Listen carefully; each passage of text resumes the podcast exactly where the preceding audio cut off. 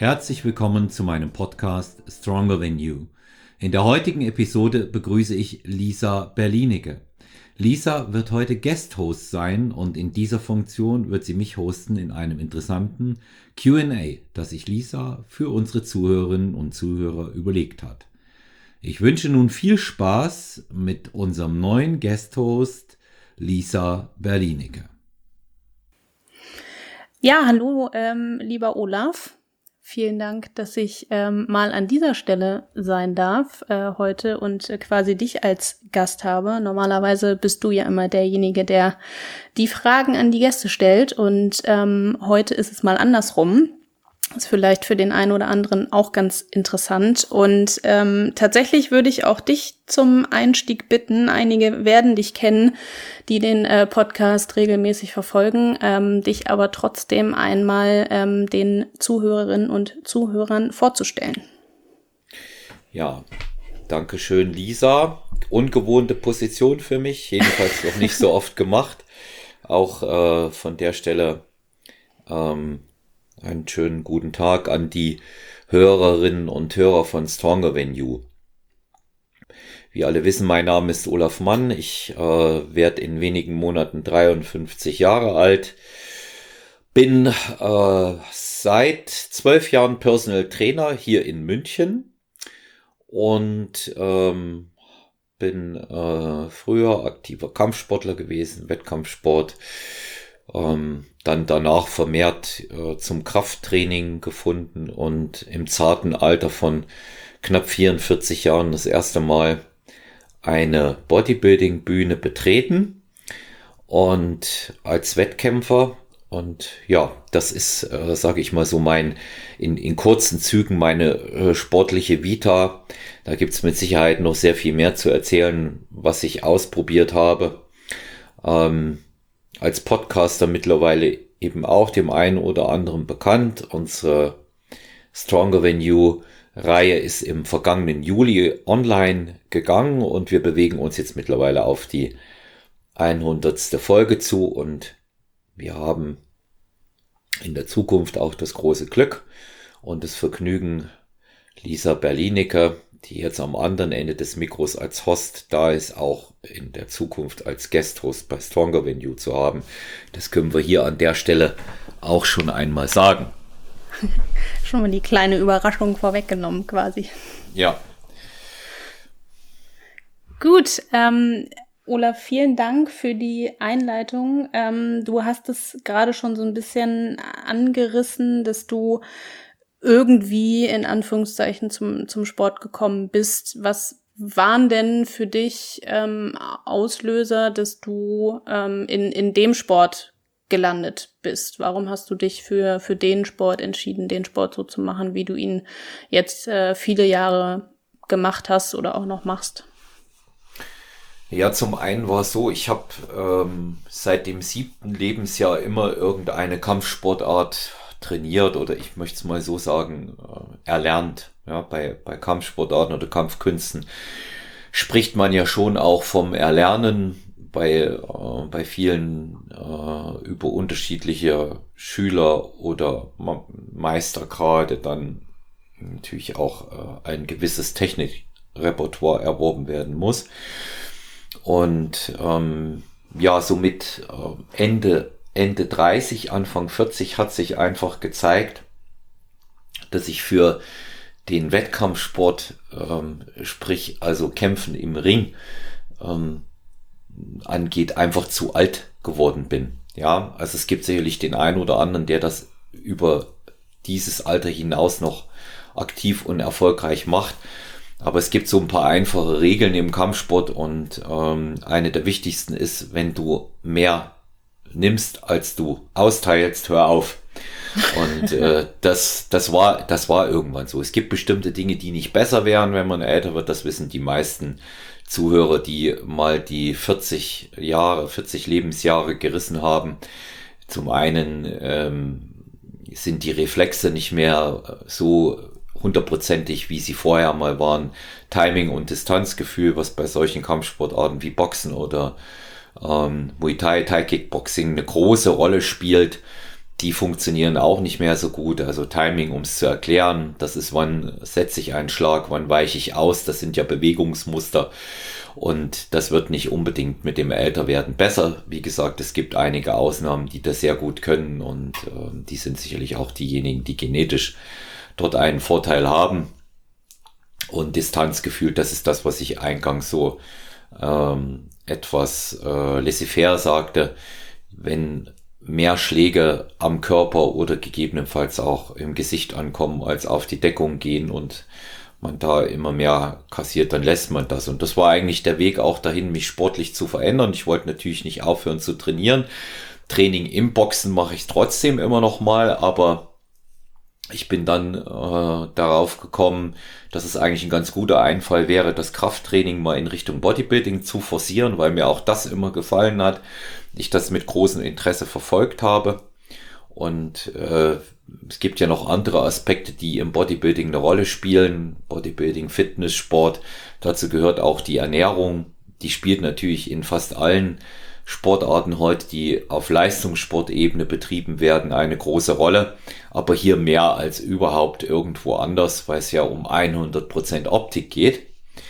Und ja, deswegen bin ich letztendlich dort gelandet, auch natürlich, weil es ein Sport ist, den man sehr, sehr lange bis ins hohe Alter betreiben kann. Das haben einige Spitzenathleten auch schon bewiesen und das ist der Grund, warum ich mich auch dort bewege.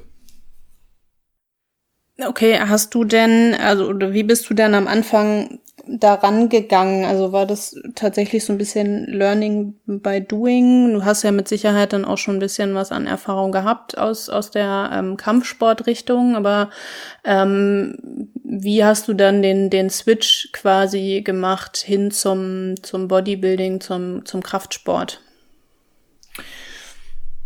Naja, zum, wie du, wie du schon sagst, dieser zum Kampfsporttraining gehört ja auch Krafttraining mit dazu. Ja. Das ist jetzt aber nicht unbedingt äh, auf einen optischen oder ästhetischen Aspekt ausgerichtet, auch wenn man zugeben muss, dass sehr viele Kampfsportler natürlich mehr als nur ansehnliche Körper haben, aber sie unterscheiden sich wesentlich von denen eines Bodybuilders, weil der Kampfsportler in erster Linie seine Kraft als funktionale Leistung benötigt. Es geht mhm. hier darum, äh, gegebenenfalls äh, hart zu schlagen oder zu kicken. Ähm, es geht darum, dass man die notwendige Beweglichkeit hat, ein sehr hohes koordinatives Vermögen besitzt und natürlich eine Mordskondition. Ja. Also wer mal Kampfsport gemacht hat, äh, wer mal für drei Minuten nur im Ring gestanden ist, der weiß, was es bedeutet, was einem das abverlangt und in der Regel hat man dann noch keine Treffer auch wirklich nehmen müssen, weil die nehmen einem erst recht die Luft. Ja, wie bin ich rangegangen an die Geschichte? Das ist eigentlich relativ simpel gewesen. Ich habe äh, mich schon immer für Bodybuilding interessiert und habe mir dann aus den Zeitschriften, die es gab, einfach, das war bei mir die Flex, die habe ich ja nun gelesen, bis sie eingestellt wurde, die deutsche, habe ich mir die Trainingspläne der Profis herausgenommen, wie jeder, der ähm, noch an den Weihnachtsmann geglaubt hat und der Meinung war, dass diese Dinge allein mit ähm, Karotten und Knäckebrot erreichbar sind. Und wenn man solche Pläne nachtrainieren will, merkt man natürlich sehr schnell, dass man seine, an seine Grenzen stößt, weil ähm, Profi-Bodybuilder auch aus den Zeitschriften in dem Bereich eine ganz andere äh, Unterstützung auf chemischer Ebene nutzen. Mhm. Ähm, aber als Orientierungshilfe sind sie natürlich sehr, sehr wichtig. Da habe ich zunächst mal solche Pläne nachtrainiert mit relativ spärlichem Erfolg. Ähm, hab dann aber, was so eine Eigenschaft auch ist, die ich mir über die Jahrzehnte angewöhnt habe, begonnen dort mal auch wissenschaftlich heranzugehen, also entsprechende Literatur zu lesen. Da gibt's eine Reihe von Büchern, die ich da konsumiert habe, unter anderem also die, die äh, Bodybuilding-Bibel davon äh, für Naturalathleten von Berend Breitenstein, ähm, die ich jeden Anfänger auch empfehlen kann. Dann die äh, schon auch äh, etwas fortgeschrittenere Literatur von Dr. Andreas Müller. Das sind so diese äh, Bereiche, die mir als Grundlage fürs Training gedient haben. Bereich Ernährung war das von ähm, Wendt Uwe äh, Bökesch die ähm, die Thematik äh, Ernährung im Krafttraining und Bodybuilding, die mir geholfen hat. Und so über die Jahre sind noch mehr Sachen hinzugekommen. Ähm, irgendwann hat man sich ja auch äh, dann äh, an andere Trainingssysteme herangewagt und ich muss tatsächlich sagen, es wird einige überraschen, aber ich kannte nur Vierer- oder Fünfer-Split ursprünglich. Und ähm, das ist, hat sich in den, in den Jahren eigentlich erst verändert. Es ist so im Jahr 2013, 14 herum ist so eine massive Fitnessbewegung entstanden. Da hat natürlich auch der gesamte Bereich, der mit Sport zu tun hatte, profitiert davon. Ich denke, dass es einen ganz signifikanten Zusammenhang dort zwischen der Entwicklung im Social Media Bereich, sprich Instagram und verstärkt Facebook gibt und gab die das ähm, auf eine sehr populäre Ebene ähm, bekannt gemacht haben. Und dann äh, hat sich natürlich auch die Möglichkeit zu noch mehr Zugang zu noch mehr Literatur ergeben.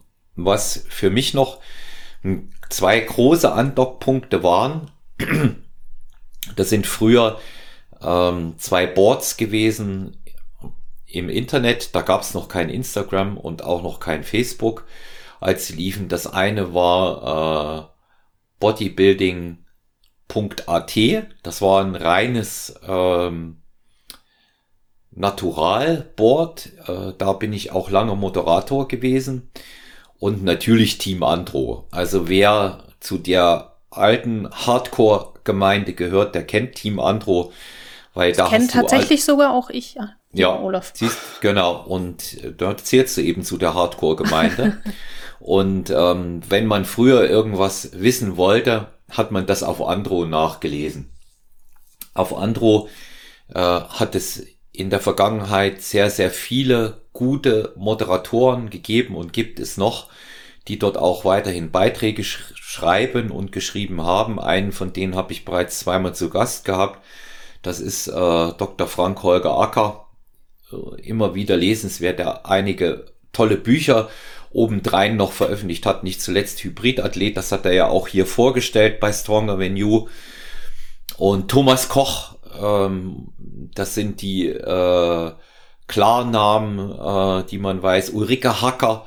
Also wenn man etwas wissen will, selbst solche Bereiche, Bodybuilding während des Ramadans läuft aktuell wieder, ähm, hat Frank Holger Acker damals geschrieben, neu auf der Frontseite kann man so etwas sogar nachlesen. Und das waren die, waren die hilfreichen Sachen und das, was man eben üblicherweise kennt. Ja. Und das hat letztendlich auch ähm, mir zu dem Basiswissen da geholfen und dann kam in der späteren Zeit die, die Fachliteratur dazu. Okay. Ähm, wenn du jetzt so ein, so ein bisschen äh, retrospektiv zurück guckst, was, was würdest du deinem früheren Ich ähm, jetzt aus deinem jetzigen Wissensstand raten, ähm, was du oder wie du besser in Anführungszeichen hättest starten können mit der ganzen Geschichte? Das ist eine interessante Frage. Also das erste, was ich äh, meinem Ego damals, heute damals raten würde, wäre, achte auf deinen Verschleiß. Also ich habe in jungen Jahren viel zu wenig auf eine saubere und gute Ausführung in Hinsicht der Technik bei allen Grundübungen geachtet. Speziell bei den Kniebeugen. Sie waren irgendwann gut und ich habe auch irgendwann sehr schwer gebeugt, aber die Quittung auch Jahre später mit Rückenproblemen dafür bekommen. Und ähm, schwer hilft nicht immer unbedingt, auch wenn das von vielen so vertreten wird. Es ist sehr wichtig, dass ich die richtige Technik für mich grundlegend erlerne. Das ist ein weiterer Rat. Nehmt euch hierfür einen Coach. Habe ich nicht gehabt. Ich habe es einfach gemacht. Das ist meistens nicht verkehrt, aber grundlegende Technik Sachen sollte man mittels eines Coaches erlernen, der einen auch immer wieder korrigiert. Also acht auf deinen Verschleiß ist das erste, indem du Technik erlernst und nicht zu schwer trainierst. Der Körper nimmt die notwendigen Anpassungen auch ohne große Sprünge vor. Ich will mal da noch mit einer Sache aufräumen, Lisa, weil ich das immer wieder höre. Ich das auch jetzt sage, ich zum Beispiel in meinem Alter nicht mehr so schwer trainiere wie früher. Dann bedeutet das nicht, dass ich keine schweren Gewichte hebe. Das bedeutet das nicht. Es bedeutet nur, dass ich das nicht mehr auf Teufel komm raus mache und dass ich immer bis zum Muskelversagen gehe. Das ist der nächste Punkt. Ja, Punkt zwei: Nicht immer bis zum Muskelversagen trainieren. Egal, was sehr, sehr oft äh, über die Internetmythen verbreitet wird, es ist nicht gut. Ja, es muss eben auch einfach Phasen geben, in dem ich dem Körper entsprechende Erholung und Ruhe mit leichteren Trainingseinheiten gönne. Und der dritte Punkt ist der, ja, achte noch früher am besten von Anfang an auf eine saubere und korrekte Ernährung. Da war für mich immer nur, weil es auch überall so zu lesen war, deckele deinen Eiweißbedarf, aber letztendlich der Rest war egal. So zumindestens ist es rübergekommen. Das würde ich heute definitiv nicht mehr so machen. Da hätte ich mir viel Arbeit in Diäten ersparen können. Und der Rest, das sind so Nebenerkenntnisse, die ich gewonnen habe. Ja, ich finde es spannend, was du ähm, am, am Anfang gesagt hast, was Learnings angeht, ähm, äh, Technik vor Gewicht.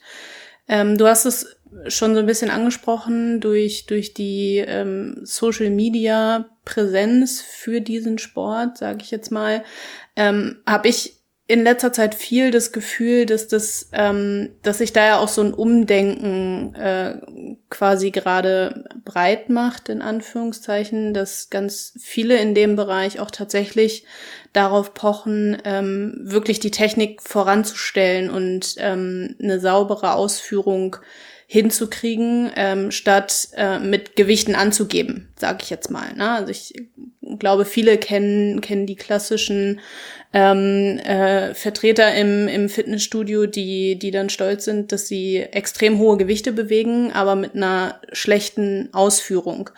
Ähm, welche Herangehensweise gibt es denn für jemanden, der jetzt sagt, ähm, okay, ich würde mich selber coachen, also ich habe keinen externen Coach, sondern ich coache mich selbst, diese Technik ähm, bestmöglich zu optimieren. Was hast du da für, für Erfahrungswerte, die du mitgeben kannst?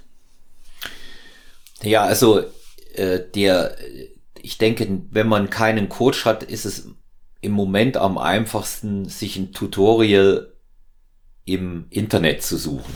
Also es gibt viele gute Tutorials, das muss ich auch mal sagen. Sie sind häufig besser als ihr Ruf. Ähm, wenn man mal reinschaut äh, bei YouTube, wird man eine ganze Menge für solche kraftrelevanten Übungen wie Kniebeugen, Bankdrücken, äh, Deadlifts, Overhead Press und diese Dinge, die ja nun wirklich technisch anspruchsvoll sind, finden. Wenn ich kein, das wäre mal die erste Herangehensweise, ich muss das mal so visuell aufnehmen. Wenn ich äh, keinen Coach habe, empfiehlt es sich, über diese kraftrelevanten Übungen ein Buch zu lesen. Hm, hier würde ich in jedem Fall beispielsweise für äh, die Grundübungen vorziehen von Ripto äh, Starting Strength zu nehmen. Ähm, der beschäftigt sich in, in diesem Buch allein auf über 100 Seiten nur mit der Kniebeuge. Ich glaube 120 Seiten. Wenn du das gelesen hast, weißt du, wie alle Arten von Kniebeugen gehen. Und kauft euch, wenn ihr dieses Buch nehmt, äh, noch dieses Programming mit dazu, weil dort gute Trainingsprogramme aufgezeichnet werden, aufgezeigt werden, entweder äh, die, die äh, wellenförmig periodisiert sind oder linear. Das, das sind so, das sind so Grundlagen, ohne dass man das wissenschaftlich zu verkopft. Und der dritte Punkt ist der, auch wenn ihr keinen Coach habt, der euch korrigiert, filmt es und lasst es mal jemand anders anschauen. Oft haben Leute, die ähm, selber trainieren, ein ganz gutes Bauchgefühl. Da kennt man immer jemanden und dann, wenn man es nochmal sieht und jemand anders auch, ist das eine ganz gute Idee, das nochmal von außen anzugucken. Das sind so, das sind so die drei Ratschläge, die ich geben kann. Also Tutorial, Ripto lesen und als drittes Video machen und anschauen und anschauen lassen. Macht denn Olaf Mann auch immer noch Videos von sich? Ja. Okay, also zur, du, du machst es quasi auch als Kontrollinstrument für dich, dass du dich selbst noch filmst in der Ausführung. Ich, also ich mache es äh, einmal natürlich, weil ich es selber sehen will. Und zum anderen, ähm, ich habe ja auch jemanden, mit dem ich mich unverändert austausche. Das ist auch einer unserer Guest-Hosts und äh, der mich auch für eine tatsächliche Wettkampfvorbereitung so dann äh, mal wieder Wettkämpfe stattfinden, coacht und das ist äh, Nicolas Rojas, ja. Da gibt's immer den Technik-Check-up, besonders bei schweren Sätzen. Entschuldigung, dass wir da einfach mal gucken, wie war die Übungsausführung. Und da möchte ich an alle Interessierten auch einfach meinen Appell richten, nehmt jede Kritik hier konstruktiv. Selbst wenn die Übungsausführung nach eurem Dafürhalten gut war, ihr habt drüber geschaut und fandet es passabel und euer Gegenüber sagt euch, jetzt musst du die Brust aber trotzdem noch stärker strecken, so ist das gut gemeint und das ist sehr wichtig. Ja, weil da gibt, da kann man, man kann nicht genug in diesem Bereich optimieren. Darüber hinaus wird man eben auch herausfinden, auch wieder so ein Ding, äh, seit wir Social Media in der Form haben. Es ist natürlich gut, dass diese Grundübungen da in den Vordergrund gesetzt werden, aber nicht für jeden passt jede Übung. Wir haben das Thema mal miteinander auch schon gehabt, Lisa. Und das wird man nämlich auch mittels solcher Videos herausfinden. Mhm, es, ja. Also zum Beispiel liegt nicht jedem die Kniebeuge und nicht jedem liegen reguläre Kreuzheben. Ja, also Deadlifts. Da, da kann jetzt einer sagen, ja, wieso? Und ähm, es, es gibt auch Leute, denen liegen Hip Thrusts nicht. Das sind, das gibt ja eine Vielzahl von Übungen, mit denen man bestimmte Muskelgruppen trainieren kann und auch sollte. Und ähm, das ist, das ist wirklich komplett variabel. Ja, das Schöne ist ja, dass wir in, in dem Bereich eine relativ hohe ähm, Varianz an den Übungen haben. Ne? Du hast es gerade schon gesagt, es muss ja jetzt, wenn, wenn die, die Hip Thrust oder die Kniebeugen einem äh, nicht liegen, aufgrund körperlicher Limitierung zum Beispiel auch, dass es Alternativen äh, gibt, die die Muskelgruppe trotzdem entsprechend zu frequentieren und, so, und sie ähm, entsprechend anzusprechen mit, mit eben anderen Übungen. Ähm, und äh, vielleicht kannst du das noch mal so ein bisschen ausführen, weil das ist ja schon oft so, dass äh, gerade wenn man wenn man in das Thema einsteigt und sich neu damit beschäftigt, dass es viel heißt, trainier die Grundübung, trainier die Grundübung schwer und ähm, damit fährst du fährst du gut. Äh, wie ist denn deine Einschätzung dazu, beziehungsweise wie ist denn dein Rat an jemanden, der jetzt anfängt und merkt, die Kniebeuge liegt mir nicht? Ich höre aber ständig von außen, Kniebeuge ist gut, Deadlift ist gut und wenn du das trainierst, dann wirst du Erfolge haben. Mhm. Also de, der, der Rat ist wirklich auch sehr simpel, den ich hier geben kann. Finde erst einmal heraus, warum dir diese Übung nicht liegt.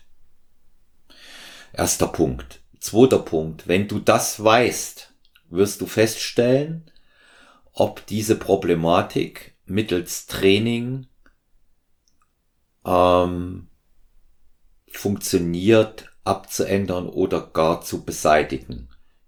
Geht es nicht, greif Punkt 3, such dir eine andere Übung für die Muskelgruppe. Wir nehmen mal die Kniebeuge heraus. Was machen wir klassisch, wenn wir reguläre Kniebeuge haben, die Rückenkniebeuge, und kommen nicht runter auf 90 Grad? Dann wird eben nur bis zur Hälfte oder knapp drüber gebeugt, anstatt die volle ROM auszunutzen. Und es wird nur noch mehr Gewicht aufgelegt. Dann geht derjenige in ein ganz wunderbares Hohlkreuz und die Rückenproblematik beginnt. Dieses Problem, mit denen nicht runterkommen auf 90, müssen, dieses S in the Grass ist sowieso der größte Blödsinn, den ich gehört habe. Ja, ja, das kann, das kann man, das kann man machen, aber das muss man nicht. Und ich. Genau, wäre wär tatsächlich eine, eine Zwischenfrage auch, ne? Wie, ja. wie relevant oder wie wirklich ausschlaggebend ist diese 90 Grad Vorgabe, sag ich jetzt mal. Also die 90 Grad Vorgabe ist eine Mindestanforderung, aber tiefer bringt nach meinem Dafürhalten für den normal Trainierenden nichts. Ich sehe da keinen Sinn drin. Hm. Ich erhöhe A nur das Verletzungsrisiko und B werde ich meine Trainingseffizienz reduzieren. Es kommt letztendlich bei der Kniebeuge in dem Bereich, in dem wir trainieren, Lisa darauf an, dass ich eine möglichst lange Zeit unter Spannung habe. Mhm. Das ist die größtmögliche Stimulation für meine Muskulatur. Deswegen reichen 90 Grad. Wer nun wirklich gern unbedingt tiefer möchte und dazu noch bouncen möchte, weil ihm seine Lendenwirbelsäule egal ist und weil er sagt, es ist mir doch egal, äh, ob ich mit 35 oder 40 mich noch genauso bewegen kann wie jetzt, der mag das bitte tun. Mhm. Ansonsten reicht nach meinem Dafürhalten 90 Grad aus. Aber viele haben schon damit ein Problem runterzukommen. Das ist einfach äh, aufgrund der Tatsache, dass die Hüftflexibilität in der Regel fehlt, ein sehr, sehr großes Problem. Die meisten Leute, und äh, das kann man ruhig so formulieren, sind hüftsteif. Ja. Woher das kommt, das hat ganz verschiedene Aspekte. Ähm, das, das kann man dann gegebenenfalls auch mal im, im Bereich ähm, äh, Bio äh, mal klären, womit das, womit das zusammen, Biomechanik klären, womit das zusammenhängt. Wenn ich aber zum Beispiel merke, die Kniebeuge an sich, die geht so ganz gut, aber ich pack das nicht tiefer, dann erhöhe ich einfach meine Fersen. Mhm. Da habe ich den Vorteil, dass ich eine stärkere Belastung im Quadrizeps noch mit drin habe. Das kommt noch dazu. Aber wenn ich meine Fersen durch einen leichten bis schweren Keil erhöhe, habe ich eine stärkere Hüftflexibilität und kann sehr viel tiefer beugen. Ähm, interessanterweise würde hier wiederum das tiefer als 90 Grad schon eher Sinn machen als anderswo. Aber belassen wir es mal dabei, wir wollen das erreichen. Beugt man mal so vier bis sechs, vielleicht acht Wochen lang mit dieser Erhöhung, wird sich diese Problematik relativiert haben. Es gibt aber einige, denen die Kniebeuge gar nicht liegt, die sich auch überhaupt nicht wohlfühlen. Was machen wir mit denen? Dann kann ich natürlich sagen, okay, wir switchen um und machen Frontkniebeuge. Das bleibt aber dasselbe. Deswegen, es gibt eine Beinpresse, um die Beine zu trainieren. Wer kein Gewicht auf den Rücken nehmen will, der kann die klassische Goblet-Kniebeuge machen, auch mit erhöhten Fersen. Ganz wunderbare Übung, wo man wenig Gewicht braucht, aber eine immense Belastung auf den Quadrizeps erzeugt. Man kann parallel arbeiten, sprich Fersen erhöht und nimmt links und rechts eine schwere Kurzhantel und beugt tief, ähnlich einer Hexbar. Da komme ich gleich wieder zur nächsten. Ich könnte Hexbar Squats oder Hexbar Kreuzheben machen. Auch das wäre eine sehr, sehr gute Option für Leute, die kein Gewicht auf den Rücken nehmen wollen. Und wie ich schon erwähnte, die Beinpresse wird natürlich auch eine ideale Ergänzung sein. Da gibt es viele verschiedene Sachen, die man machen kann. Probiert's aus. 45 Grad, 90 Grad. Ähm, auch da muss man etwas, etwas nach der Belastung gehen. Und die Oldschool Bodybuilder früher, die entweder keine schweren, regulären Kniebeuge machen konnten oder wollten, die haben auf eine Standardübung gesetzt und die bringt jeden, wenn er sie entsprechend ausführt und entsprechend die Beinmuskeln nämlich attackiert und sich dabei nicht in die Hose macht, wenn es mal brennt. Ja, das muss man nämlich auch sehen, das sind Ausfallschritte im Gehen. Mhm. Die bringen definitiv Beinmuskulatur. Vorne und hinten. Und da muss man links und rechts sich eine Kurzhandel schnappen und muss einfach mal gehen und muss einfach mal vier, fünf Sätze machen und ähm, nicht sagen, hier jetzt so nach acht Wiederholungen ist Schluss. Das hieß, das, Repertoire dort ist äh, vielfältig. Ich habe Leute erlebt, die in dem Bereich begonnen haben mit Ausfallschritten und haben Hexbar-Kreuzheben oder Hexbar-Kniebeuge gemacht und irgendwann waren sie, die waren Meister im regulären Beugen, weil es dann plötzlich ging. Die Kraft war da und die, die, die Flexibilität. Bei anderen Übungen wird's ein bisschen schwieriger. Also nach meiner Auffassung gibt's zum Bankdrücken in welcher Version auch immer als so universelle ganz äh, als universelle Grundübung für den Oberkörper, sprich Brust und Schulter, natürlich auch noch ein Trizeps, gibt's kaum eine Alternative. Ja, also flach oder schräg, also die, die normale Bench oder Incline, eins von beiden sollte mit drin sein, aber witzigerweise haben damit die Leute weniger Probleme als mit den Kniebeugen, weil das ist ja sowieso die wichtigste Frage unter Männern überhaupt, was drückst du? Also da wird man, da wird man sich auch mit der Flexibilität immer mehr anstrengen. Ähm, Bankdrücken selber ist natürlich auch eine, eine sehr komplexe, eine sehr kompakte Übung, aber bei weitem nicht so komplex wie Kniebeugen oder Deadlifts. Da würde ich mich auch hier an die Übung äh, rantasten. Gutes, solides Aufwärmen und den Programm machen wie bei allen anderen Übungen auch. Genau, das äh, wäre tatsächlich auch noch ein, ein spannender Punkt, ähm, weil es ja auch gerade äh, auch wieder viel, finde ich, durch, durch Social Media ähm, einfach eine gewisse Awareness bekommt. Ähm, wir hatten es gerade von den Kniebeugen, ähm, Hüftsteifheit, die Flexibilität im Hüft, ähm, Hüftgelenk, Hüftbereich ist nicht da. Ähm, wie ist deine Meinung dazu, das mit, mit denen, beziehungsweise eher mit, mit Mobility auch zu verbessern, um ähm, da eine Steigerung ähm, in, in der Kniebeuge zu, zu kriegen? Ja, also ich halte, ich halte von äh, der äh, von funktionalem Training als Ergänzung und natürlich auch diese ganzen Assistenzübungen eine ganze Menge. Man sollte nur auf eines aufpassen und das ist, dass man sich nicht darin verliert. Das ist so, das ist so ein Erfahrungswert, den ich in den letzten Jahren äh, gemacht habe. Man kann auch da zu viel tun. Ein bisschen herausfinden, was funktioniert und was notwendig ist und sich dabei eine Routine zulegen und gucken, verbessert sich's damit oder nicht und dann nicht ähm, das Ganze machen Business as it's usual, sondern Übungen austauschen, aber nicht immer noch mehr und noch mehr. Also spätestens dann, wenn diese ähm, Ergänzungsübungen, so wie ich sie mal nennen, ähm, mehr als ein Drittel deines Trainings ausmachen, ist es nicht gut.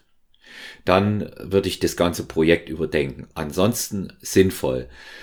Weil ich auch wieder in der letzten Zeit häufiger gefragt werde, was ich als Trainer von einer Variante halte, einen extra Functional Day einzu, äh, einzusetzen, einzuführen, an dem ich nur solche Sachen mache, kann man machen. Ja, kann man machen. Aber ich, ich halte auch das für wenig zielführend. Besser ist ein gutes Aufwärmen und äh, den Programm und dazu dann eben am Ende auch noch das Abwärmen äh, an jedem Trainingstag, es sei denn, ich habe den Vorzug auf funktionales Training zu setzen. Vorzug meinst du, also dass es einfach eine die persönliche Vorliebe ist oder der der das persönliche Ziel, die Funktionalität genau. in den Vordergrund zu stellen? Okay. Genau. Oder oder es ist jetzt jemand, der sagt, ich mache funktionales Training, weil ich das für die Leichtathletik brauche. Ja, ich mhm. betreue ich betreue einen äh, Läufer, einen Langstreckenläufer und ähm, der auch über 50 ist. Und bei ihm müssen wir in allererster Linie natürlich darauf achten, dass äh, das Core-Training passt und das ist funktional ausgerichtet. Aber das ist, das ist wieder, das ist wieder ein völlig anderer Bereich. Ja, und wenn es, wenn es um das Krafttraining geht und was ich hierfür brauche, sage ich immer, so viel wie nötig, so wenig wie möglich. Ja, weil der Rest muss effizient bleiben. Man kann nicht das noch und das noch dazu und diese Variante noch und legt euch auf ein gewisses Aufwärmprogramm für die einzelnen Muskelgruppen fest und nutzt vor allen Dingen das Hochgehen in der Satzpyramide bis zum Arbeitsgewicht als Warm-up. Ja, und der Rest sollte eher im Bereich äh, Dehnen und Functional liegen. Ja, wichtiger, wichtiger Hinweis, denke ich. Ähm, wie ging es denn dann bei dir weiter? Inzwischen ist es ja auch so, dass du nicht mehr nur noch äh, für dich trainierst, sage ich mal, sondern ähm, ja auch aktiv im, im Coaching unterwegs bist. Wie ist es denn dazu gekommen, dass du das auch so ein bisschen switcht und in die in die Coach-Rolle gegangen bist? Ja, also ich habe äh, mit ich sage mal so, mit, mit Ende 30 sind bei mir quasi zwei Entscheidungen gefallen. Einmal, dass ich mich sportlich nochmal um, ich will gar nicht mal sagen neu, sondern umorientiert habe und beruflich was grundlegend Neues angefangen habe. Ich habe vorher in äh, einem ganz anderen Bereich gearbeitet, in einer ganz anderen beruflichen Sparte und ähm, wollte das tatsächlich nicht mehr machen, wollte was Neues beginnen hatte mich aber wirklich noch nicht festgelegt, auf was. Das war vor über zwölf Jahren und Freunde von mir sagten, warum nicht Personal Trainer? Vor zwölf Jahren äh, warst du als Personal Trainer noch ein Exot. Da gab es nicht so viele. Und ähm, vor allen Dingen hat es in, in der Form äh, Social Media nicht gegeben. Es gab keine Apps, aber ich sage es immer wieder gerne, es gab auch damals schon Online-Coaching. Und äh, Online-Coaching funktionierte früher über E-Mail. Und es gab auch Programme, die ein äh, findiger Mensch entwickelt hat, mit denen man Kalorien tracken konnte. Das mag staunen, ja, aber es ging auch ohne Apps. Und das Kalorientracking früher funktionierte über Kaloma, so nannte sich das, der kleine Kalorienmanager. Es war ein ganz, ganz simples Word-Programm. Und ähm, das sind so, das sind so Aspekte, die ich äh, für mich genutzt habe. Ich habe ähm, meine Trainerlizenzen gemacht und ähm, meinen Abschluss IHK als Fitnessfachwirt und dann später noch eine A-Lizenz erworben, um auch äh, im professionellen Bereich coachen zu können und zu dürfen, mit entsprechenden Verträgen, wenn es notwendig ist. Und habe so unter anderem äh, auch meinen Trainer für Sportrehabilitation gemacht, meinen Gesundheitstrainer mit Kassenzulassung, meinen Entspannungstrainer, wie gesagt Fitness AB ähm, Ernährungscoach äh, und noch einige andere mehr, äh, die ich jetzt äh, müsste ich vorholen, die Liste, damit ich sagen kann, aber Qualifikationen sind Schall und Rauch, wenn die Erfahrung fehlt und die habe ich über die Jahre sammeln können. Bei mir gab es von vornherein ähm, die Grundausrichtung, ich äh, mache das nicht nebenbei, sondern ich mache das hauptberuflich und habe auch damit äh, sofort begonnen und jeder, der in neues Metier, gerade freiberuflich startet, auch einige Zeit gebraucht, um den Break-Even zu erreichen, aber das war so zwischen zweiten und dritten Jahr schon bei mir da und das hat dann auch äh, sehr, sehr gut funktioniert. Und ich muss dazu sagen, schon mehrfach auch in anderen äh, Episoden darüber geredet, äh, das klassische Personal Training, das ich gebe, das hat sich über die Jahre kaum verändert, es fließen natürlich immer neue Erkenntnisse mit ein, aber bei mir ist es eins zu eins. Und ähm, das ist das Wichtigste. Einiges mache ich auch im Online-Bereich nach wie vor, aber das nimmt äh, einen relativ geringen Anteil ein. Und ähm, gegen das 1 zu 1 Training, das heißt nicht, weil ich es nicht will, ich halte nur das 1 zu 1 Training für effektiver, wenn ich mir die Leute regelmäßig anschauen kann. Und hinzu kommt noch so, wenn man es prozentual setzen will, auf, auf die Gesamt- Anzahl der Klientinnen und Klienten auch noch das Wettkampfcoaching für Leute, die Wettkämpfe im Bodybuilding, Fitnessbereich machen wollen. Also alle, alle Klassen, die wir kennen.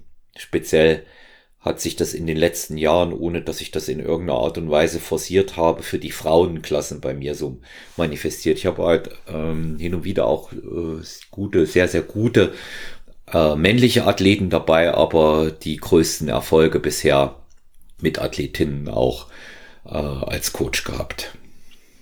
Unterscheidet sich denn da der dein dein Ansatz im im Coaching, ob es ein Wettkampfathlet ist oder ein normaler Athlet, sage ich jetzt mal in Anführungszeichen? Ja, ja, also das das unterscheidet sich auf jeden Fall grundlegend ähm, aus dem einfachen Grund, weil äh, die, die Ziele ganz anders sind und die damit auch äh, einhergehende Basis, also Leistungsbasis und Leistungsbereitschaft. Und die meisten Klientinnen und Klienten, die zu mir kommen, die trainieren äh, unter gesundheitlichen Aspekten oder weil sie Schmerzen hatten und die loswerden wollen. Ganz großes Thema hier Rücken, Hüfte, Knie und Schulter, sage ich immer wieder. Ähm, ich habe auch sehr viel äh, postoperative Betreuung. Ja, wenn die Leute also nach ihrer Physio austherapiert sind, kommen sie zu mir. Und ähm, deswegen unterscheidet sich das schon äh, sehr grundlegend, während das Training mit Athleten, die ich vorbereite auf Wettkämpfe, ist einfach extrem leistungsbezogen und das ist einfach ein ganz anderer Raum, in dem wir uns da bewegen. Und auch das habe ich schon mehrfach gesagt, das ist nicht unbedingt das dankbarste Geschäft und insofern bin ich recht froh, dass das nur einen kleinen Anteil bei mir, bei mir einnimmt. Ähm, Wie ist denn grundsätzlich deine, deine Philosophie für deine Coachings? Na, ich, äh, ich denke, dass ich, Lisa, dass meine grundsätzliche Philosophie die ist, dass ich keine habe.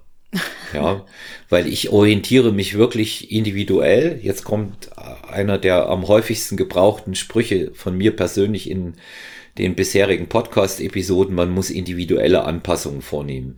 Mhm. Ich würde eher sagen, dass es sicherlich grundsätzlich eine Stärke von mir ist, dass ich mich auf den jeweiligen Klienten, Klientin einstelle, ganz egal, was er für ein Ziel hat.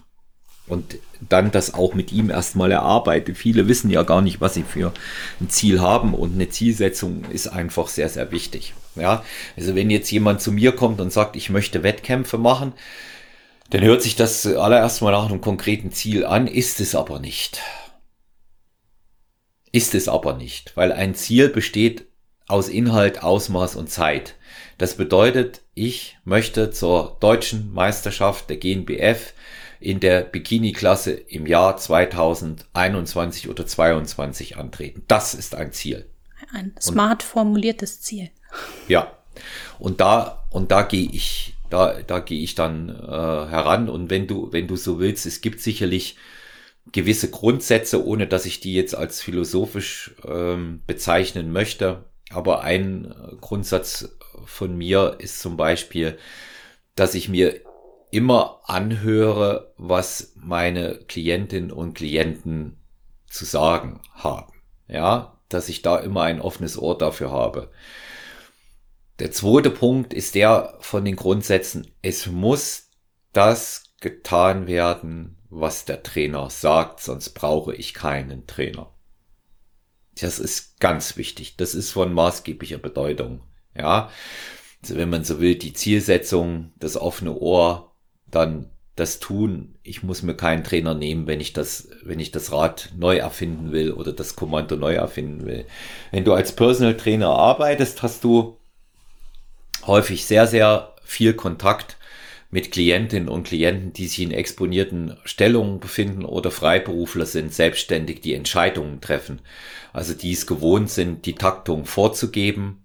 Und die gehen schon den ersten Schritt auf dich zu, indem sie dich buchen. In dem Fall eben dann sagen, Olaf, ich möchte, dass du mich coacht, weil. Ja, jetzt haben wir das Ziel festgelegt und solchen Leuten fällt das schwer, die Verantwortung aus der Hand zu geben. Ich habe da ein ganz interessantes Beispiel. Ich hatte vor Jahren mal ähm, einen Klienten, habe ihn immer noch, ist mir im Bereich äh, Boxen empfehlen worden, hatte auch recht gute Erfahrungen im Boxen, sehr, sehr guter Boxer, der Gerhard. Und ähm, der hat mir dann bei unserem ersten Trainingstermin gesagt, wie wir das jetzt alles gestalten, wie das mit dem Training werden wird und was wir machen.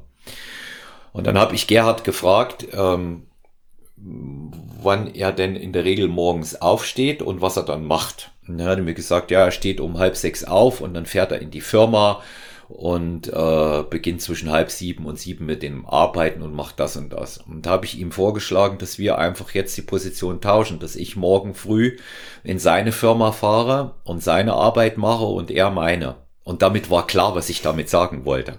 Ja, es ist für viele schwierig, das aus der Hand zu geben, aber wenn sie es dann einmal getan haben und wissen, jetzt kümmert sich jemand anders darum, sind sie sogar sehr, sehr froh, weil eines darf man nicht vergessen, Personal Training ist ein hochwertiges Luxusgut, für das viel Geld bezahlt wird.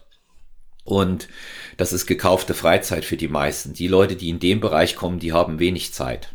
Mhm. Ja, und die sind, die sind froh, wenn das für sie effizient und spannend gestaltet wird. Und letztendlich ist so etwas aber auch, und das habe ich schon einmal erwähnt, ein ganz großer Anteil Entertainment. Die Klientinnen und Klienten wollen unterhalten werden. Also nicht in der Form, dass ich hier äh, Slapstick oder Stand-up-Comedy mache, sondern einfach, dass ihre Zeit dort sinnvoll genutzt wird. Unter Unterhaltung verstehe ich solche Dinge wie offenes Ohr, hatte ich gesagt, vernünftige Gespräche dabei führen, sauberes Trainingsprogramm mit entsprechender Auslastung durchziehen. Und das ist, äh, denke ich, äh, das, was man an, an Grundsätzen äh, dann noch sagen kann. Der Rest, der Rest, der ergibt sich tatsächlich aus der Arbeit selber. Ja. Ähm, ich kann mir vorstellen, dass, dass ähm, einige Zuhörer und Zuhörerinnen ähm, tatsächlich ähm, auch ohne Coach gerade unterwegs sind und ähm, für sich alleine trainieren. Gibt es aus deiner Erfahrung einen, einen gewissen Punkt für einen Athleten, wo es durchaus sinnvoll ist, darüber nachzudenken, mit einem Coach zusammenzuarbeiten? Und wenn ja, warum? Also ich denke, dass es immer sinnvoll ist, mit einem Coach zusammenzuarbeiten. Ähm, nicht, weil ich jetzt einer bin, sondern weil es wird mich vorwärts bringen. Ich muss nur für mich herausfinden, wenn ich schon eine ganze Zeit lang alleine und gegebenenfalls auch effektiv trainiert habe, für was brauche ich den Coach? Was will ich erreichen? Für was brauche ich den Coach? Und es gibt ja ganz unterschiedliche Ansätze. Ein guter Coach wird immer sagen, wenn dann gesamt. Der wird nicht sagen, nur einen Trainingsplan schreiben, da kommt in mhm. der Regel nicht viel raus dabei. Ja. Es muss auch äh, Überwachung für Training und Ernährung im erforderlichen Maß dabei sein. Und ähm, wenn ich das weiß, dass ich an einem bestimmten Punkt nicht mehr weiterkomme, dann macht es Sinn, sich einen Coach zu suchen. Viel mehr Sinn macht es, wenn mir Motivation fehlt der Coach wird mir helfen, mich zu inspirieren und wenn ich einen Termin habe, dann gehe ich dort auch hin, sonst kostet es ja Geld, was ich ausgegeben habe und dann nicht nutzen kann. Und was äh, ein weiterer wichtiger Punkt ist, wenn ich große Ziele habe, beispielsweise im Wettkampf in so einem Bereich machen wollen, wie wir eben angesprochen haben, dann werde ich das ohne Coach nicht können. Es gibt einige, die bereiten sich ohne vor aber die haben halt da immer das Problem, dass sie überhaupt nicht in der Lage sind, gerade im Finish so einer Wettkampfvorbereitung sich vernünftig selber beurteilen zu können. Das geht einfach nicht. Ja, da muss man jemanden haben, der auf einen schaut. Also es ist wirklich abhängig von der, von der Zielsetzung und wo ich an einem bestimmten Punkt vielleicht merke, dass ich nicht mehr weiterkomme. No. Ne? Ja. Ähm, du hast es gerade angesprochen, dass, dass ein Coach natürlich auch oftmals ein Stück weit nicht nur reiner ähm, Technikcoach oder Ernährungscoach ist, sondern auch viel im Bereich Motivation tut. Ähm, du hast in, in einigen Folgen selbst immer schon mal gesagt, ich glaube auch in, in unserer Folge, als wir uns drüber unterhalten haben, dass du ähm, per se eigentlich kein Motivationsproblem hast, ähm, weil es für dich diese Frage nach dieser Motivation nicht gibt.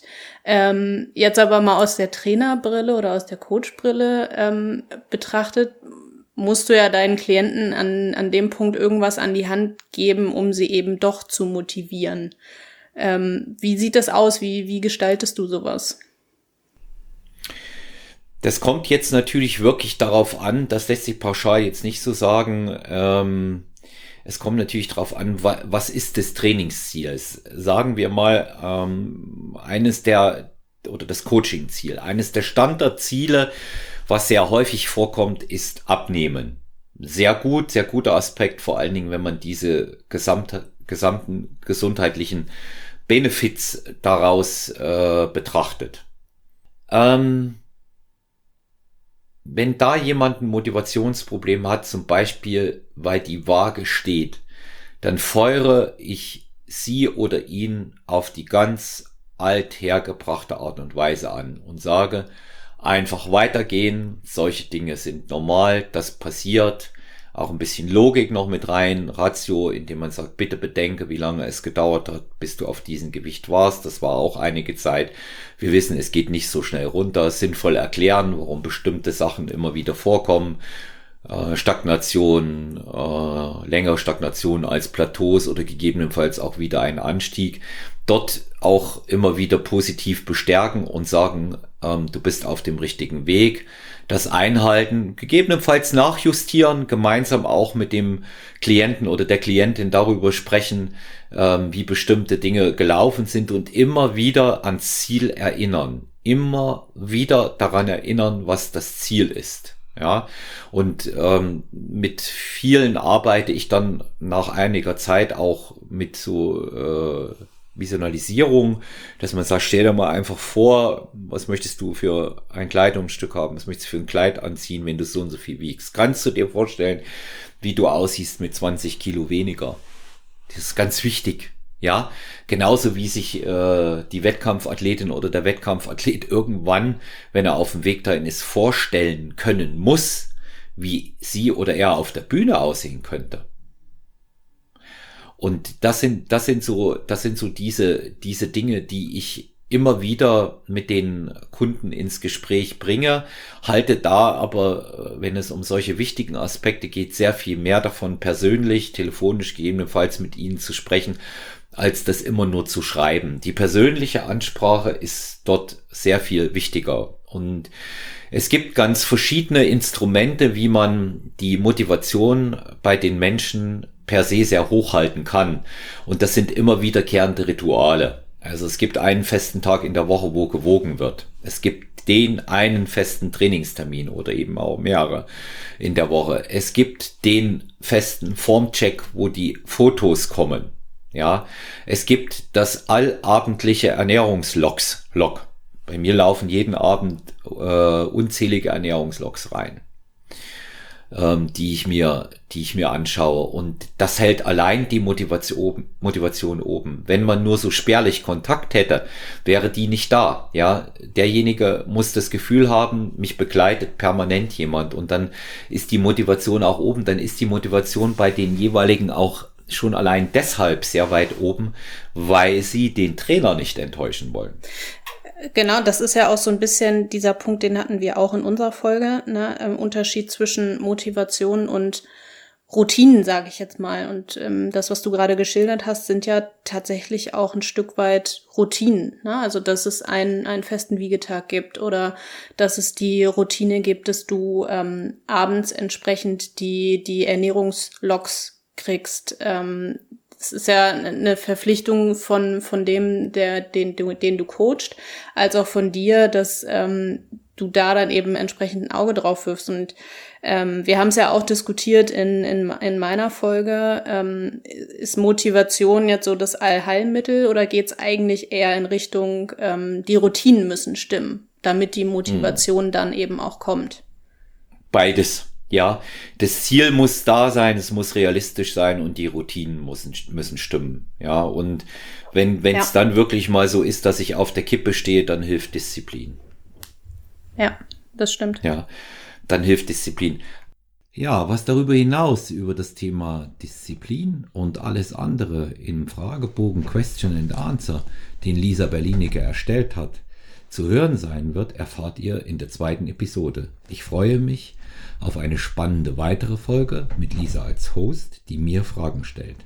Herzlichen Dank an unsere Zuhörerinnen und Zuhörer von Stronger Venue für eure Aufmerksamkeit. Solltet ihr Feedbacks haben, Ideen oder auch Anregungen, meldet euch einfach bei Stronger Venue Podcast auf Instagram oder man.olaf, ebenso personal-trainer at gmx.io oder ihr könnt euch bei Lisa Berlinige lvb.fit auf Instagram ebenso melden. Herzlichen Dank fürs Zuhören und bis bald zu einer zweiten Episode mit Lisa als Host.